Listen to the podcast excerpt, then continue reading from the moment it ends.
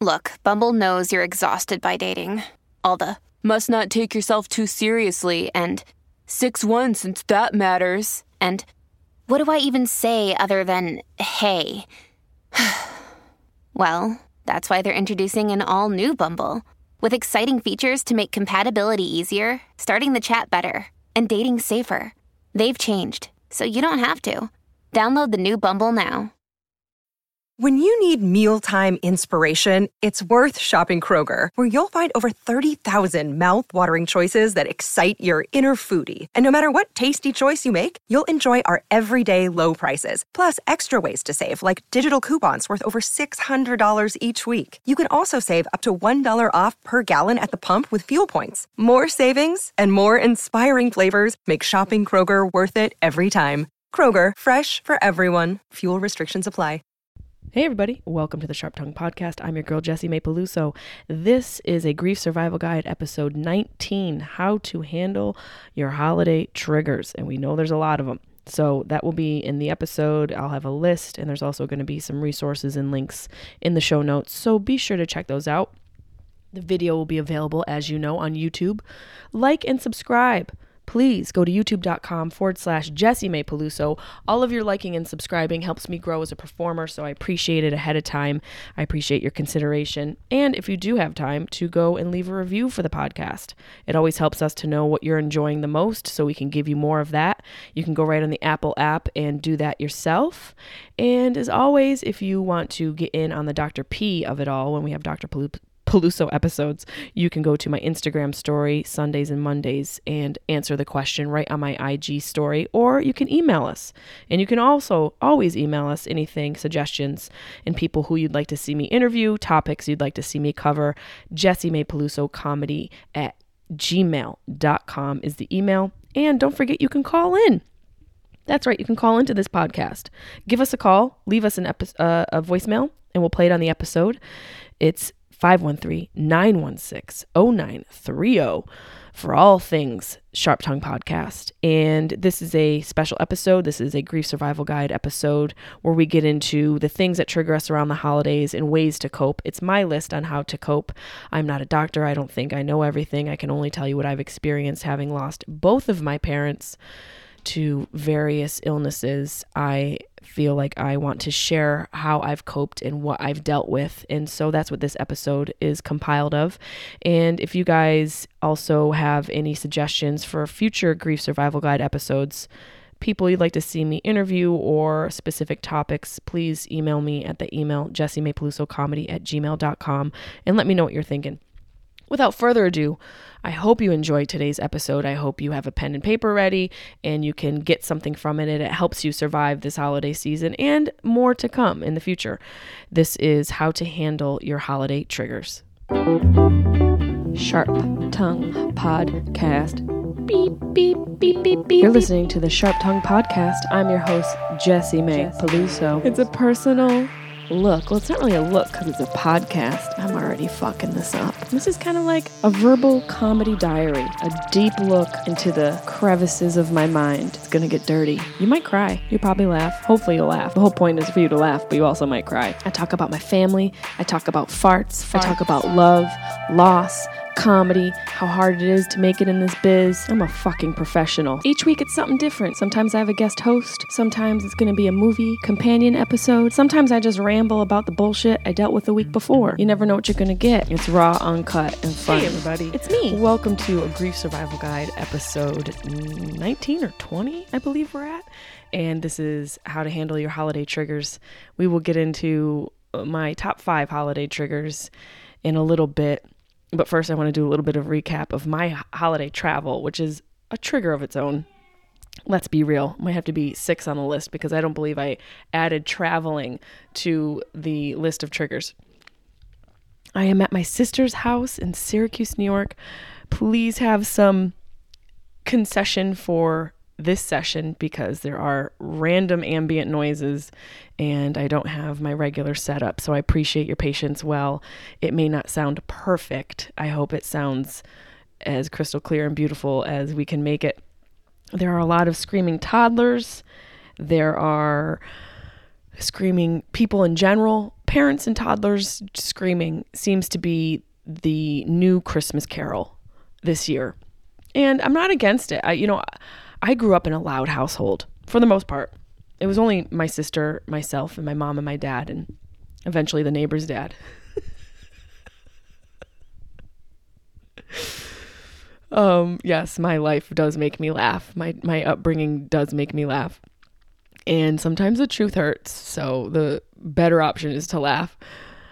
My household was kind of loud. I grew up in a Sicilian setting, which just is really a it's carbonara. It's it's sauce. It's Columbus Bakery bread. It's um, a lot of spaghetti and meatballs and screaming. And so I feel right at home.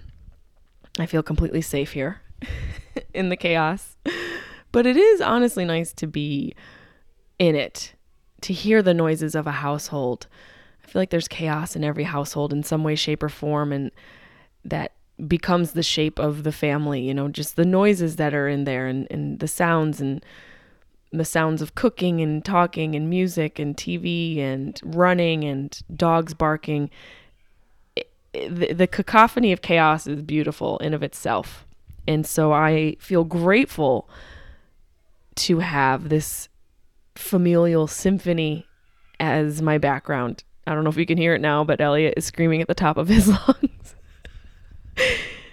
To me, it literally is music to my ears. And I think because on the other side of everything I've experienced, I have really stepped into gratitude and being grateful and not feeling so, so heavy all the time. Not that I don't feel heavy sometimes. Obviously, the holidays are triggering. That's why I wanted to record this episode and and discuss that. But holiday travel, let's start there. So I flew from LA to Syracuse, which is never a unchallenging situation. It's always it always comes with its challenges because there is no direct flight.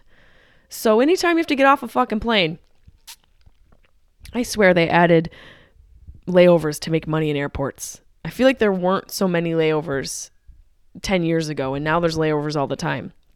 That being said, Syracuse has always been a very difficult place to travel to. You you, you have to lay over from Florida sometimes, and so it's it's traveling um, hell to get here from Los Angeles. It's a full day of travel, and especially when you go back against the clock, it's even a different situation. Um, well, no, that I mean going towards the east, you're uh, it's a full day because of the time change. When you go back, it's a little bit easier, but. So I already have an understanding that travel is challenging. I think I discussed last episode or the episode before that when I felt the challenges and it actually made me have a reaction because we have discussed that I'm also experiencing a cuntopia um, experience in my life. I've discussed it on the Deuce podcast, and I think I discussed it here on Sharp Tongue. I have too many podcasts, so uh, excuse me if if we've already discussed this or if we haven't. Yeah, I feel cuntier than normal, for a lack of a better phrase there is a, a fire in me. And I don't think it's necessarily a bad thing. I feel like it's a motivating fire. I hope it's not, you know, it could be just indigestion. It really could just be indigestion and I and I'm I'm mistaking it as this like motivational fire that's in my gut. Who knows?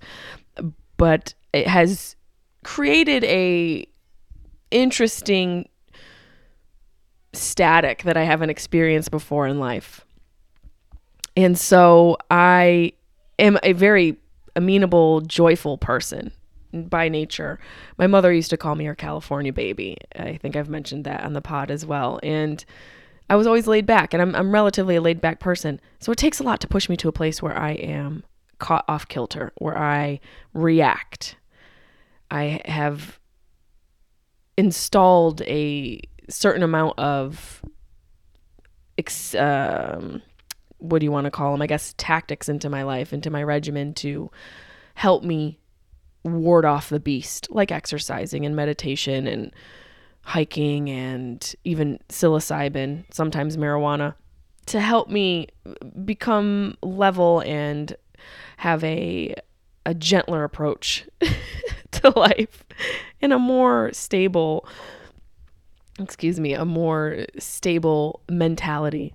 So, all that being said, I did lose my shit a little bit traveling a f- few weeks back. I may have reacted to a fucking very spicy Delta agent who we won't get into it, but th- I say that to say that I I I have some reactions under my belt. Not proud of it. I always try to understand that people are experiencing their own internal turmoil and their own familial turmoil and existential crisis. And that is what keeps me being a kind person. But every once in a while, motherfucker catches me on a bad day and I unleash the beast. So when this flight happened, I, I happened to get from LA to Syracuse, I happened to get upgraded to first class. I am status, humble brag. I'm status because I've flown, I've flown, I flew so much, so much last year that I was able to get status, and I often will get upgraded. It's a nice perk of the gig when I have to travel all over the country like some sort of, you know, Star of David world tour where I'm going up and down and across and over. I feel like I'm being ping ponged from coast to coast. Once in a while, having an upgrade, it, uh, it feels nice. Gotta be honest, this shit feels nice. So I'm sitting in first class, getting nice and cozy. You know, I'm, I'm sanitizing. I'm setting up all the things I need. I've got Chaplin with me this time. That's a whole other situation that we'll get into. I've got Chaplin in his bag. I've got my new backpack that I found the perfect size that can fit under the seat in front of me and, and uh, so I'm getting myself all cozy cozy. You know, I'm I'm I am a anal retentive human being, so I like to have everything set up nice for the flight. I'm just about all settled. And a family comes crumbling down the aisle. That's the best term I could think to use to describe the way they came onto the plane. It just it felt like their life was in shambles and they were literally crumbling. And I could feel their pain. And so I, I, I started with empathy. And I could feel the bitch being like, "Oh, this this toddler better not be sitting next to us. This kid better not be sitting next to us. I'm gonna have a fucking problem if the." And the kid sits next to me. The mother has the toddler on her lap, and the dad's across the aisle having a seat next to the next oldest child. So we got a whole fucking family in the row. Two kids in first class. Am I crazy for thinking that children should not be in first class, let alone on the fucking plane? Is that the bitch coming out? Do we need the kids on the flight? Couldn't somebody babysit? Just, eh, but this is coming from a non breeder. Parents need to travel. My sister travels all the time. I know she's had challenging flights with her kids. I'm still like, leave the kids home. Nobody wants to deal with it. But I get it. You want to travel, you want them to have experiences and be well rounded. It is it's a conundrum and it's one that I don't want to deal with when I'm in first class. Because I even was in the mood to have a red wine, and you guys know I'm off of sober October. I barely drink anymore, and so now it's a treat when I have some. And here comes this this kid and and staring at me. That's the thing about little kids; they just stare at you. And and some of them, you're like, "There's nothing behind those eyes." I'm sorry, sweetheart, but you're gonna have a challenge with this kid. There's nothing behind those eyes. But some of them, you feel like they figured you out. They figured you out you, they look right at you and you're like, how do you already know who I am?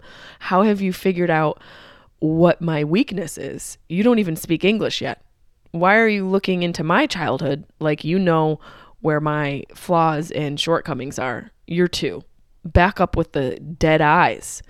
Back up with the deep stare. That's all you get with kids. Dead eyes or deep stares. The deep stares scare me more than the dead eyes because the deep stares deep stares are the ones that figure you out. By the way, Deep Stairs would be a great name for a novel. Throwing that out there for for Steve for Steve King, Stephen King.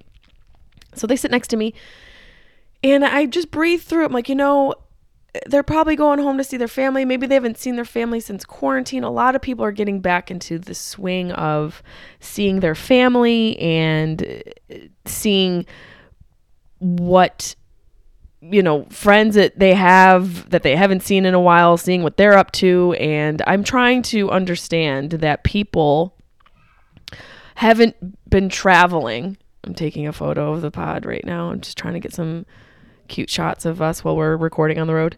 Um, it's it's an exercise in empathy when we're traveling and, and doing things now because people haven't been able to see their loved ones. So I'm I'm understanding that this child that's sitting next to me is going to see someone they probably haven't seen. That being said, when I started to smell the diaper, I lost all my empathy. I started to smell the diaper and it was right after we got served food and this is such a fucking I'm not even trying to flex. I'm only venting the craziness that occurs and and really where you need to check yourself like oh my god i'm able to afford a flight home and i'm being fed. God forbid i smell diaper but i don't want to smell diaper anytime. I don't want to smell diaper where there is a diaper. Let alone in first class. Let alone in first class. Let alone when you're on a plane and you're just biting into your rubbery chicken. You don't want to smell diaper. And I smelled diaper and I, I, I had to order a second wine is the whole point of this story is that this child drove me to drink. this child drove me to drink. And um it was a real exercise in not opening my mouth because I felt bad for them because they hear all these parents have to go and change their diaper in a in a small bathroom in first class. I mean, at that point, there's got to be like, remember back in the day, we used to have a smoking section, which was just so ridiculous. Even though this is still the same ideology, it, it, we should have a diaper section and it should be in the back and and keep it away from all of us. Maybe even the cargo. It's kind of cruel. Is it cruel or is the diaper cruel? It just was really a um, a statement on keeping yourself humble. You got to stay humble, sis. You got to stay humble. You know, because if I was sitting back and coached, I wouldn't be smelling this diaper. Maybe that's the lesson. Stop trying to live a life that you can't afford because here's a dirty diaper to keep you humble. Eh, the, the kid kept spilling all of the drinks in between the mother and I on the armrest. And after about the fourth time of my cup being spilled, I learned to not put my cup there. So that was a lesson in me, you know, fool me once type of scenario. And luckily it wasn't the wine because I wouldn't have been so calm. I would have, but still, I felt so happy in my choice that I haven't had a child yet. Because I could see the defeat in this woman's eyes. And I feel that pain when I'm with my sister because she is trying her best and she's doing great as a mom, but it is challenging. These kids, all they do is challenge. So dealing with the diaper and the wine really was a humbling experience and also a, a setup for me to be like, well, hey, this is a great tone for the holidays. A dirty diaper and some red wine. What could go wrong from here? What could go wrong from here? And on my flight, you know, I, I usually teeter between getting some real work done and watching the shittiest movies on earth. I chose the latter, and I didn't choose a shitty movie. I chose a movie that I have always loved and a movie that my neighbor Julian had seen for the first time. Julian's in his mid 30s and had just seen this movie for the first time and had a real appreciation for it and actually loved it. And him and I share this love of film. And he described this movie in a way that I didn't even realize as I was watching it when this movie came out and the multiple times I've seen it, I didn't even watch it from this perspective. So with his perspective, I rewatched it and it's Dirty Dancing. Everybody loves Dirty Dancing. But he discussed how beautifully written it was and how it gets deeper and deeper within the characters and how the dad evolves and the tough subject matter and the way with which the the story is is driving and the characters are developing. And so I watched it from that perspective. And Dirty Diaper or not, I was emotionally moved by Dirty Dancing in first class. I was singing along with the songs, probably a little wine fueled there. Uh, I was crying. I was laughing. It was it was an emotional roller coaster. And I want to thank my neighbor Julian for kicking that into gear for me. Another thing that he has inspired me to get into is Letterboxd. I just signed up on Letterboxd. It's basically social networking for film lovers and for people who actually enjoy movies and enjoy discussing movies, which is where Julian and I have a very common um, approach. And I'll get on the site here. I basically what I did was I favorited a bunch of movies that I love. And Letterboxd, the way the site works is you you basically leave reviews and you can discuss and leave comments and share and, and all of that. Sorry, the camera's probably a little wonky here because I am on my freaking computer. Uh, let's get signed in. Here we go. So I hearted my favorite holiday movies and I wanted to show you guys the it's just ridiculous, absolutely ridiculous messages that people leave and comments that people leave on movies.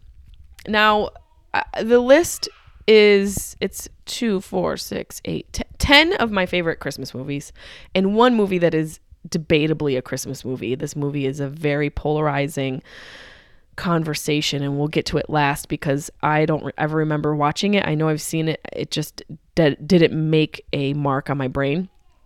So let's start with a movie I just watched last night, A Bad Mom's Christmas, 2017. You got to watch it. Great cast: Mila Kunis, Kristen Bell, Kathryn Hahn, Susan Sarandon, Christine Baranski. It's it's great. These reviews are hilarious. Um, this one person said, I'm in Christmas MILF heaven.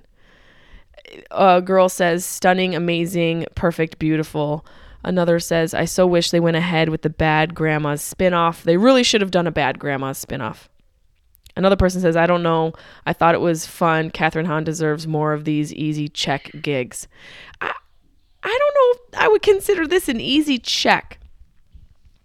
I think on the on the scale of things and jobs, acting's probably relatively easier comparative to I don't know a neurosurgeon. Sure, fair. But to say it's an easy job, I think is a real undersight. Is that a word? my brain is not working. My my brain has been foggy for for some time. I feel like it's a an oversight, maybe just uh, I don't think it's correct it's not like they're doing rocket science, but it is a challenging job to make it appear natural. So I think Kathryn Hahn is a natural actress. Look at me getting offended by these comments. But uh, this says 10,000 too many cheaply edited montage sequences aside. This isn't nearly as weak as people are making it out to be. And hot take, I know, possibly even more consistently humorous than the original. Plus, someone could cut out my right kneecap and Kathryn Hahn's comedic delivery would still be capable of cheering me up. That's what I'm talking about. Kathryn Hahn is a hero in this movie. She carries it and and and, and she she's also generous with the way she performs. Okay, there's this really cheesy movie I watched called The Noel Diary, which features the dude from Christ- uh, Justin Hartley from This Is Us, and he's also in Bad Moms Christmas. I watched this movie because I enjoy his acting, and he's also adorable he, this movie it's so cheesy. It's the cheesiest of cheese and it's like the hallmark of it all. But i love these these comments. This one person says why does noel have the handwriting of a founding father? It's amazing. The, the font of the noel diary is very is that what it's called? Noel diary. It is a founding father font and i thought that was a very specific dig. Someone else said no writer has ever looked like that. And then someone else said i thought my tv froze at the end Someone put half a star for the dog. That's fucked up. Yeah, the dog was kind of. I have to agree that dog was kind of shitty. Someone said better than a Hallmark movie, but that's not much of a compliment. Rude. Triggered. Rude. Let it be known that my mother guilted me into watching this with her. That's definitely the vibe. It's a it's a it's a mom movie. Okay, we're gonna go through these kind of quick. Rare exports. It is a thriller-ish, uh, I believe, a Scandinavian film. Um, it's so delightful. One of my favorites. It's kind of up there with Krampus. You, it's just you have to watch it. I'm not going to read the comments because a lot of them wasn't. A lot of these comments weren't um, in English, so I couldn't read them anyways. But one person said this wasn't funny. This wasn't suspenseful. Suspenseful. This wasn't scary. This was boring, which is just harsh. Go make your own movie there's a there's a bunch of naked Santa helpers running around. It's it's an interesting take on the Santa story. That's all I got to say. Funny fucking movie Four Christmases. If you haven't seen it, you got to see Four Christmases. Let's read these reviews. I enjoyed this way more than I should have. Any movie where an 8-year-old yells "Google me bitch" while he's beating up Vince Vaughn is at least 3 stars. Totally concur. And this one says an example of how having a great cast doesn't cover the fact the movie is miserable. I disagree. I think it's a fun one. It's a quick, easy movie to watch. Okay. Uh, these people are harsh, and that's why I love these reviews. This person says, legit one of my favorite Christmas movies ever. I watch every year and laugh every time. I love you, Vince. Well, somebody's trying to obviously get in with Vince Vaughn. He's got a beautiful wife, so I don't know how that's going to go. Elf. Who doesn't love Elf? These are in no particular order. Let's see Elf's reviews. If somebody reviews Elf badly, I don't trust them. It's really unnerving that Zooey Deschanel looks nothing like Zooey Deschanel in this movie. That's true. It's all fun and games you realize your diet isn't far from Buddy's. It's hilarious. To anyone who doesn't like this movie, I say, I am sorry to cuss this much. You're cotton headed ninny m- muggins. Yes, I agree. The way me and my family have this script memorized and quoted it year round. Yes. Am I sick? Yeah, but that's not why we're here. That's not why we're here. That's a quote from the movie. Um, it's it's amazing. Love Actually. Okay, now I'm on the fence about Love Actually. The older I get, and the more I realize cheese is real. Even though I just got done saying the Noel Diary is delightful, there is a cheese element to this movie, but the cast is it's un, it's it's incomparable, and I think it's one of those you know heartwarming, the easier watch of of the Christmas movies for people who are going through holiday triggers. This one doesn't, in my mind, have too many. Maybe it has them all, and the way it's delivered, you can handle it, and it doesn't feel so heavy. Like a movie like a, The Family Stone. There's no, I can't, I don't even know when I'll be able to watch that movie again. And it, I'm not going to be a spoiler alert, but that movie is very heart wrenching. Let's read these reviews for Love Actually. What the fuck was Andrew Lincoln's backup plan going to be if Chiwetel, I can't say his last name, had answered the door instead of Keira Knightley? That oh, I always thought that. What was he going to do if the husband answered the door instead of the wife that he had a crush on? He would have been beat the fuck up in the street. The, the streets would have been bloody. The scene where Emma Thompson beautifully wipes away her tears while Joni Mitchell plays invented sim- cinema. I wholeheartedly agree. Can we fire the poster designer because, as someone who has not seen this before, was honestly expecting Hugh Grant to get with Liam Neeson? Look at the poster. Keira Knightley to find love with Martine, Bill Nighy to fall for Rowan Atkinson. Needless to say, I was bolted, I was baited by your honor. That is so funny. Classic and so good. Someone gave this a B. Who is this bitch that didn't put Andrew Lincoln in the poster? True. True and heard. Love Actually, great film. Check it out. Now, here's a classic A Muppets Christmas. It's a very merry Muppets Christmas movie. How could you say anything bad about this? When Kermit wishes he was never born, the alternate universe has the Twin Towers in the background of Miss Piggy's apartment in 2002, which means Kermit did 9 11. I-, can't argue that. That's I wonder if Sam Tripoli left that review. The first half of this was terrible. All 20 year old references that star and stars hamming it up, and stars is in quotation. Ouch. Second half got a little better by ripping off It's a Wonderful Life and having Scooter cage dance seductively to an old off brand instrumental of Nine Inch Nails Closer. Wow um, the Christian God plays a canonical appearance in this Muppet movie. Muppet movie. I don't know what that means. Joan, Cus- Joan, Joan Cusack is a fun villain, but all the other human stuff is too dry. Wow, these people are rough. Comrade Kermit seizes the moment of production. Well, it's still a classic. I, it's crazy. These people are tearing apart the Muppets, but hey, you know, everyone's got a fucking opinion. Home Alone. Fucking classic. Can we say how classic Home Alone is? Still holds up. Even now, when you watch it as an adult, and his relationship with the neighbor is so beautiful. Let's see what these people have to say. Young Patrick Bateman. Maybe I can kind of see that. A small child and a duo of criminals attempt to brutally murder each other. Hilarity ensues. I don't know why this person left their version of what the movie logline would be. I, we, I think they missed the point. The second best Die Hard movie, now, remember what I said when I first started. Um, left alone, so sad, cried. See, that's the thing. I watched this movie and I, there was a sadness to it because of the neighbor, but then it's happy at the end. So, all these movies, I think this list is a pretty solid list for being triggered this holiday season. Scrooged, come on. You can't have Christmas without Scrooged. Bill Murray, I'm there all the way. What are these people going to say about this? Am I supposed to find the Scrooge character unlikable and annoying and irredeemable 75 minutes into a 100 minute movie?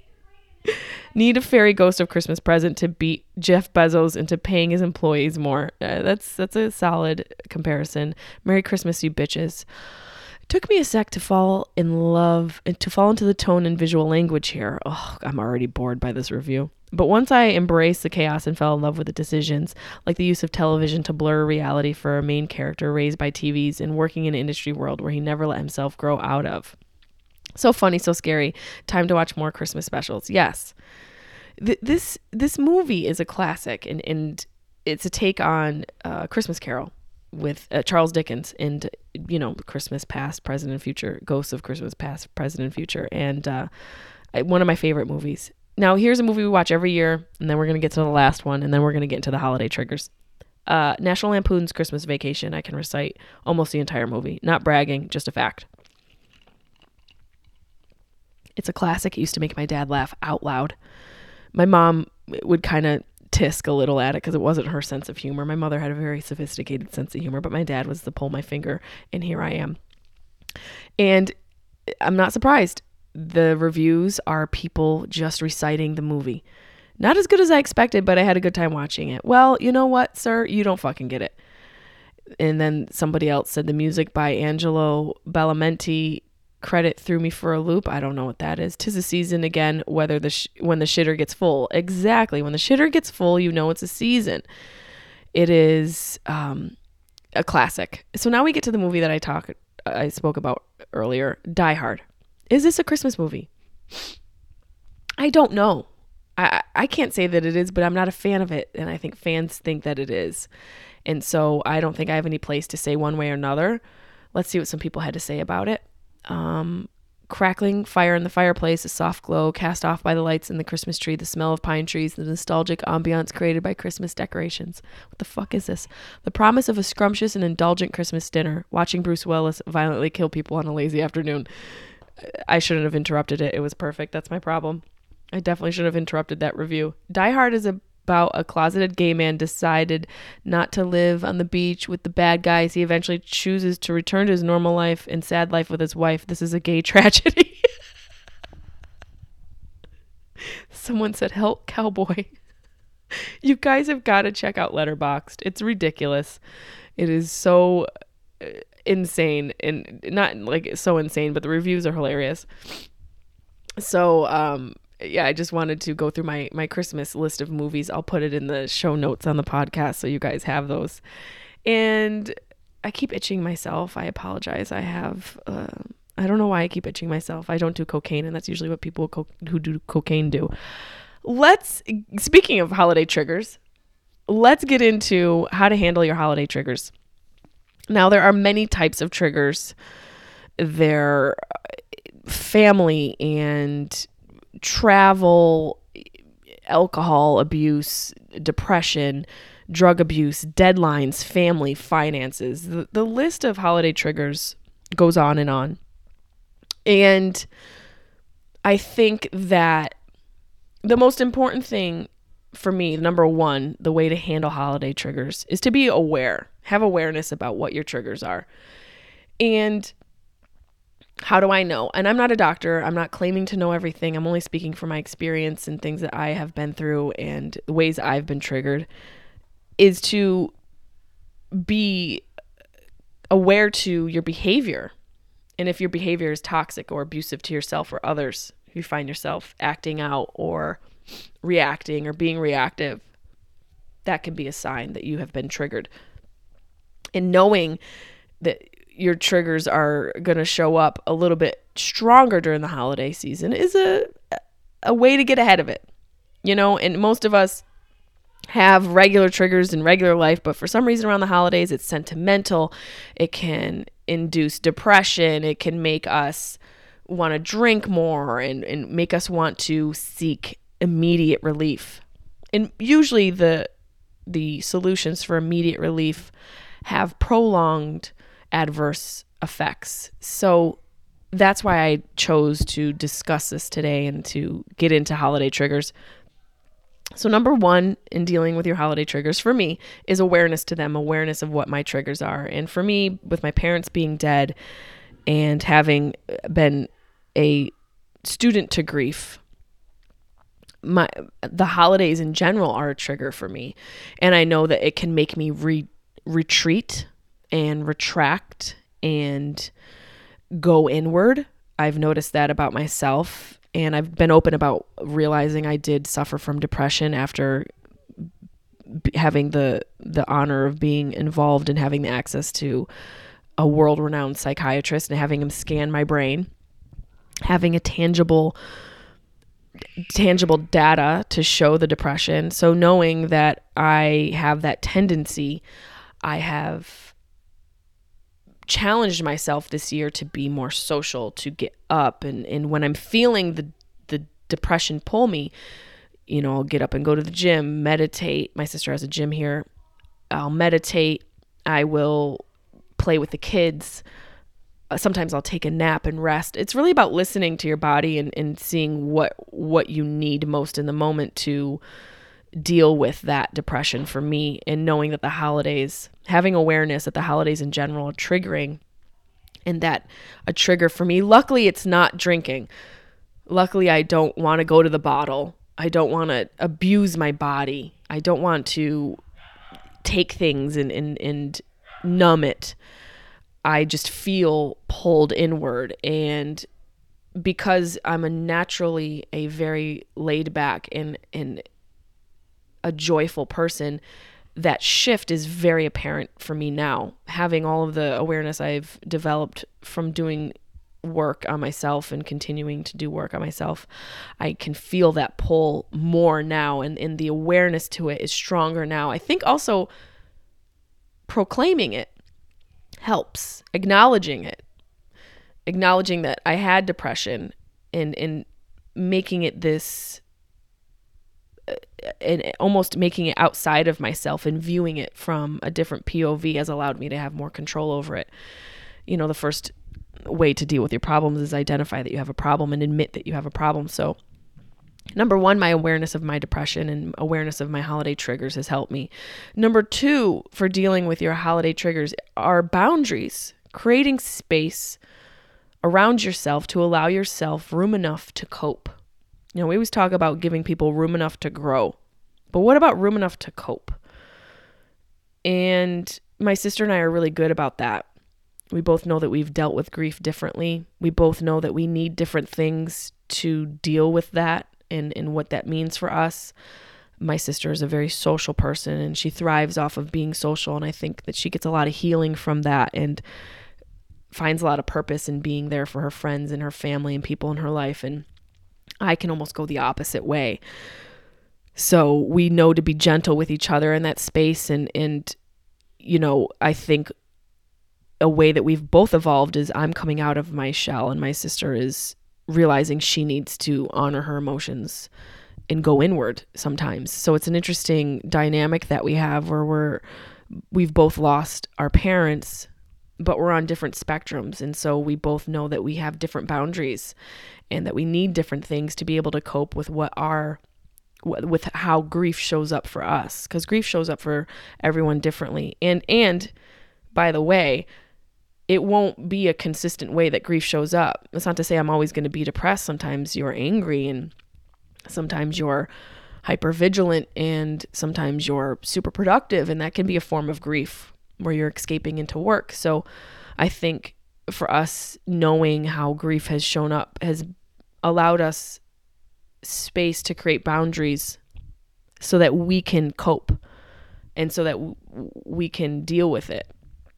You know, um, just this morning, my sister had a very difficult morning with the children and needed a moment and and I could hear her being upset in the other room and and I went to her and and you know it was this space. Sometimes with people like her and, and myself I go myself going inward and her she's so much more social in this moment seeing her give herself a moment to go inward and to feel the emotions made me come out of my shell and want to be there for her. Not that I don't want to do that normally, not that I'm not a caring and compassionate person in general, but knowing that she is dealing with this in a different way has made me more understanding of what my role needs to be for her.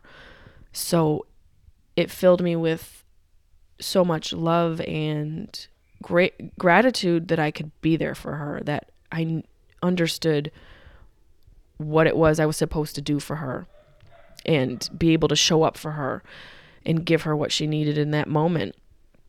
And I think the tough thing with being a mom is that you don't have a lot of boundaries. You everything is so interwoven into your life and I think that's why it's important to for the spouses to understand that and to step forward and say, What do you need? How can I help you along the path of your grieving?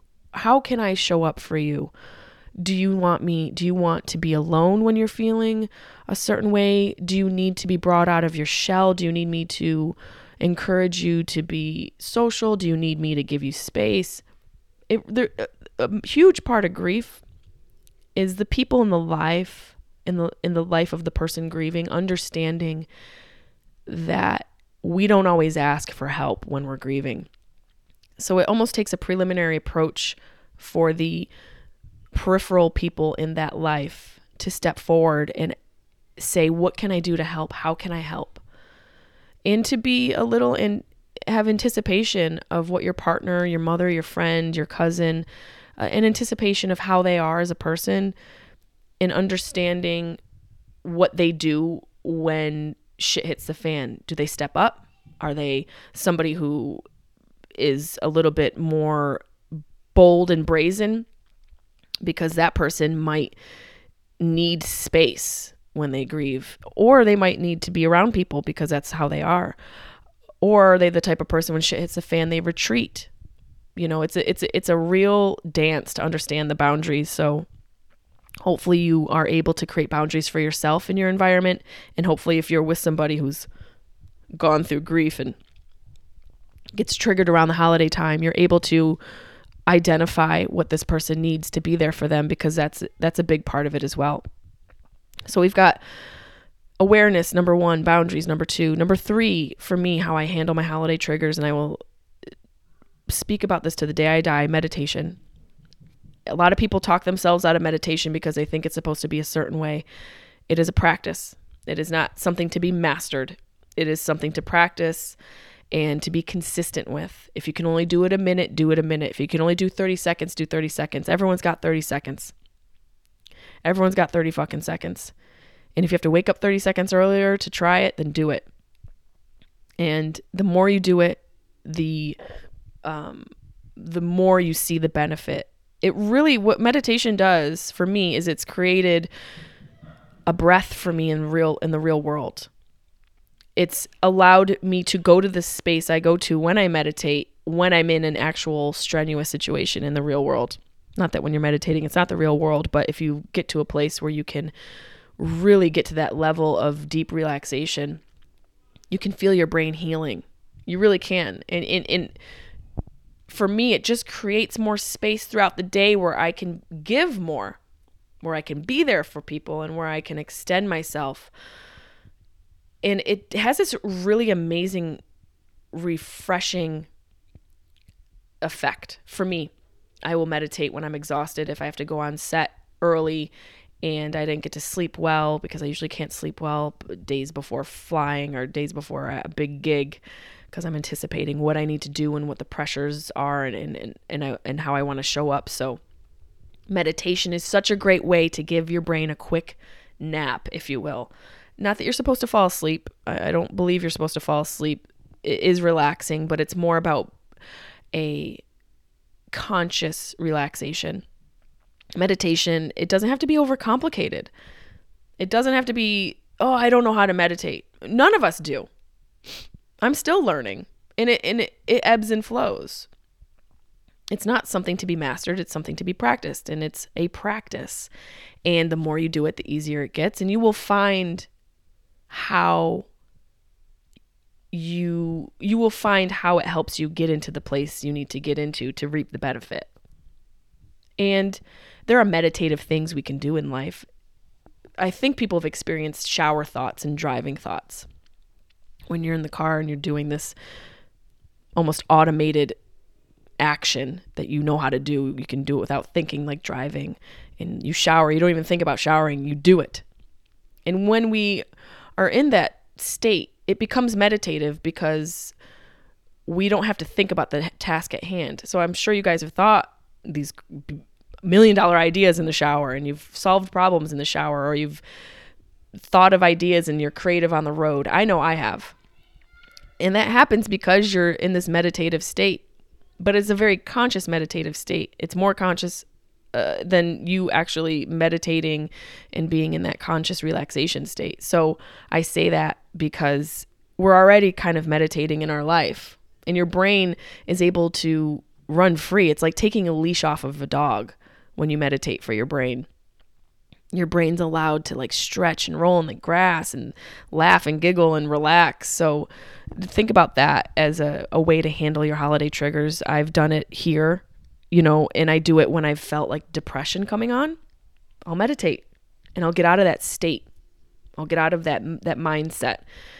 And um, I know it's I've referenced it so many times, but the biggest takeaway I got from doing the um, the UPW seminar with Tony Robbins, the Unleash the Power Within seminar, is getting out of you have to be in a certain mindset and, and getting into a certain state.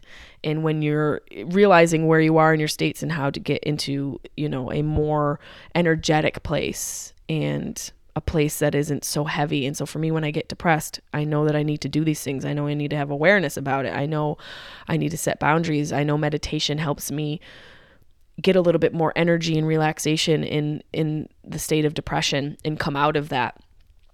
Um, number four for how to handle your holiday triggers: movement. It's it's almost like so obvious. Movement is the number one to me. It should be number one, but you can't have it without awareness. That's why I chose to have awareness as number one for my list. Movement to me is the ultimate state shifter if you're sad, if you're angry, if you're even if you're hungry, if you're depressed, anxious, it, an array of emotions. Movement has this magical way of moving those emotions away. It literally it almost cleans out your your shitty thought filter that thought process and it can be any kind of movement again i think we get so we overwhelm ourselves so much. We we make it so much harder than it needs to be. You don't have to move for an hour to get a benefit. Obviously, the benefit will be much stronger if you're doing more exercise, lifting heavier, walking further. The further and harder you go, the more benefit you're going to reap. I should have rhymed. I should have said the further and harder you go, the more benefit you sow. But I think sowing is different than reaping. Anywho, I'm not a farmer. Movement is is vital. Uh, movement has to be in your in your repertoire. It's got to be in your toolbox. You can 5 minutes. Get on a treadmill for 5 minutes. Go for a walk around your block for 5 minutes. Being outside in nature, eh, walking through nature, anything, any sort jumping jacks. Fucking anything. And you know, again, I'm not saying that this is going to help with every one of what your triggers are. These are the things that I have implemented into my life that help me get switch that state, whatever state I'm in, whatever's triggering me. Because I know that my trigger, I'm going to go into depression. So I know if I feel triggered, I either need to move, I need to meditate, I got to set these boundaries. I already know I'm aware of what it is. So movement is so key and vital. Number five on the list of how to handle your holiday triggers motherfucking Marshalls. That's right, Marshalls made the list. I'm not talking about Fire Marshal. I'm not talking about your Uncle Marshall. I'm talking about Marshalls. I'm talking about the store that is the answer to all of your dreams. All of your dreams come true in Marshalls. Okay? If you don't go blast through Marshalls on an edible and a half a bottle of wine and, and take a lap around that store and then go have a cry in the fitting room, you're not living your life to the fullest. That is a true statement. You've got to get in there. You can get a gift for anyone, even you know someone you don't know. You get you get gifts for future people you might meet. It is a magical place. I go there every time I come home. Marshall's just it makes me feel happy. There's so many memories there, and and literally you can get anything. Uh, your dog, your aunt, your dog walker, your aunt who just became a lesbian, your aunt who just transitioned, your teacher, your ex boyfriend, your friend's husband, your mailman or woman or person. There's a gift for everybody in Marshall's. Marshall's is the gift, really, this holiday season. And my sister and I have already been there. We, I, went in a little stoned and, and started eating the snacks. I have to be honest, I did I did sample. Try before you buy, right? Uh I was in line eating the stuff that I had not purchased yet. And that made my sister laugh. we always laugh so hard when we go into Marshalls because we just find things like, "Oh, yeah, I need some gym gloves. Oh, I need a new water bottle. Oh my gosh, look at this Christmas Eve wreath. I didn't even know that was a thing. They also have a Valentine's Day wreath. Well, I might as well get a wreath for every fucking holiday and just hang them up on the house and let people know I celebrate everything because I don't want to be canceled for not celebrating all the holidays. So I'm going to buy all of the decorations. There's decorations, there's snacks. You can get bags of pasta. You know, you can get bags of pasta at Marshall's. You can get olive oil. You can get avocado oil. You can get keto. They got a bunch, they have a whole keto section. Do you need Himalayan sea salt? Fucking forget about it. They have a whole section of Himalayan sea salt. Hey, are you out of cacao? No worries. Blast over to Marshall's. They've got cacao, bags of cacao. Do you need some spicy seasonings? You better bet your bottom dollar you do. And you know who has it? Marshall's. You can you can spice up your taco and you can decorate your house. Marshalls, that should be their new slogan. But I wanted to throw that in there because I freaking love Marshalls. So let's recap. How to handle your holiday triggers. Number one, we've got awareness, knowing what your trigger is, knowing what what that's going to look like for you. Uh, is it your family? Is it the finances? Is it work? Is it the holidays in general? You have to know what your trigger is and you have to know what where you go when you get triggered. I know the holidays trigger me and i know i go into depression. You know if the finances trigger you are you going to start drinking? It, it's it's important to understand where you're at in the line of being triggered. And I think with the holidays, we have so much going on. People are being broken up with. We have deaths. We have people getting laid off. When those things happen in regular in the regular time when there's not a holiday associated, not that it's not easy to deal with, it, it's it's a little bit more manageable. But you throw in the holidays and all of these things happening, it can be much harder to deal with and to manage. So that's why I wanted to make this list. So, awareness number one, boundaries, creating boundaries for yourself and boundaries for your family and showing up for your family and understanding what the boundaries are. Um, number two, meditation. It can be used in so many different ways, in so many different times of the day, and it can really s- supplement a lot of different issues in your life. And I recommend when you're in theta, which is kind of when you're waking up and your brain is still getting rid of of um, you know, getting rid of all that DMT and waking you up and shooting cortisol into your body. I think that's what happens. I don't know. I've heard a few podcasts. I could be wrong. But in that moment, early, early in the morning, I, I enjoy meditating then. My phone's right there. I got my earpods, boom, and I get it done. But I also will sometimes implement meditation as I see fit throughout the day, sometimes multiple times a day. Movement. Get moving, motherfucker. Get that blood flowing. Once the blood flows, the anxiety goes. Honestly, it is such a foolproof way to manage your anxieties, your depression, your sorrow, your uh, hyperactivity. It is such a great way to deal with any sort of angst that you're experiencing, and it's free. You can go for a jog for free. You can go for a walk for free.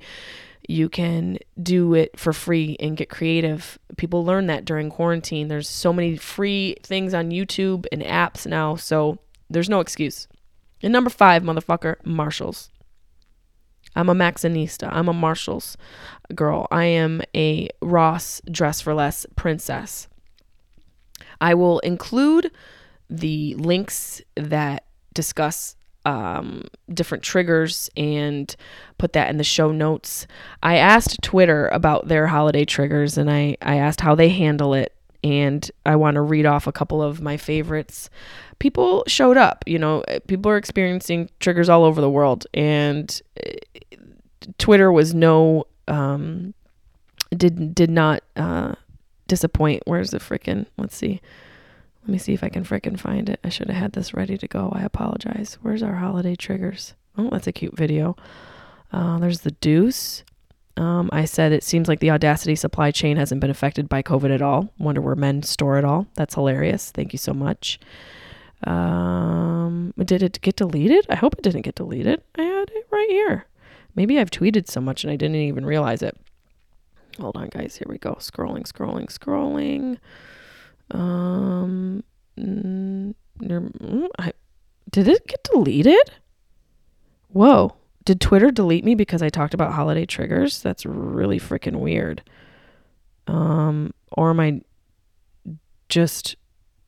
Okay, here we go. Thank you. I wrote the holidays can be triggering breakups, illnesses, and deaths. The hits keep coming. Tell me how you cope with the holiday triggers. Here's some other triggers, or here's some other de- ways to deal with triggers that we've got on from uh, the fans on Twitter. Dogs, great idea.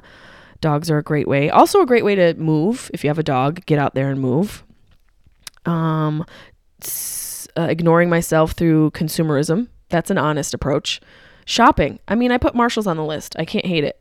Boozing and mocking relatives. Well, not the healthiest way, but I didn't say a healthy way to handle your triggers. I just asked how they cope. So we have to we have to respect the honesty.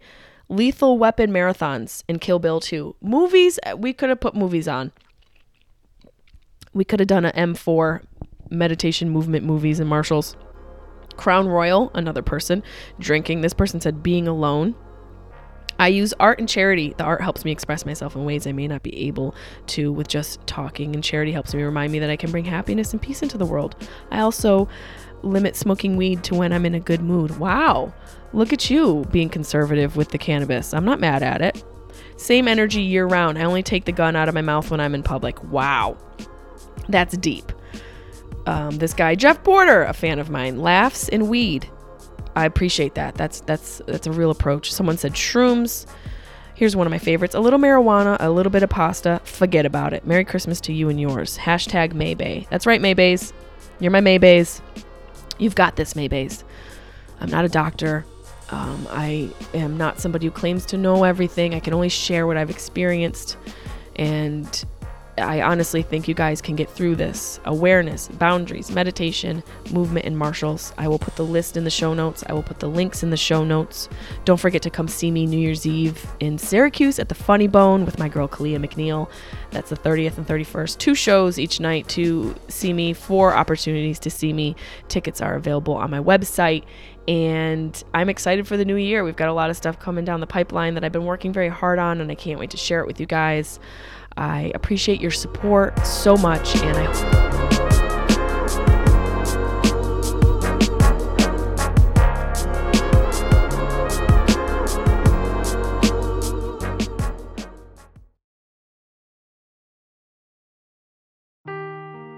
Seeking the truth never gets old. Introducing June's Journey, the free to play mobile game that will immerse you in a thrilling murder mystery.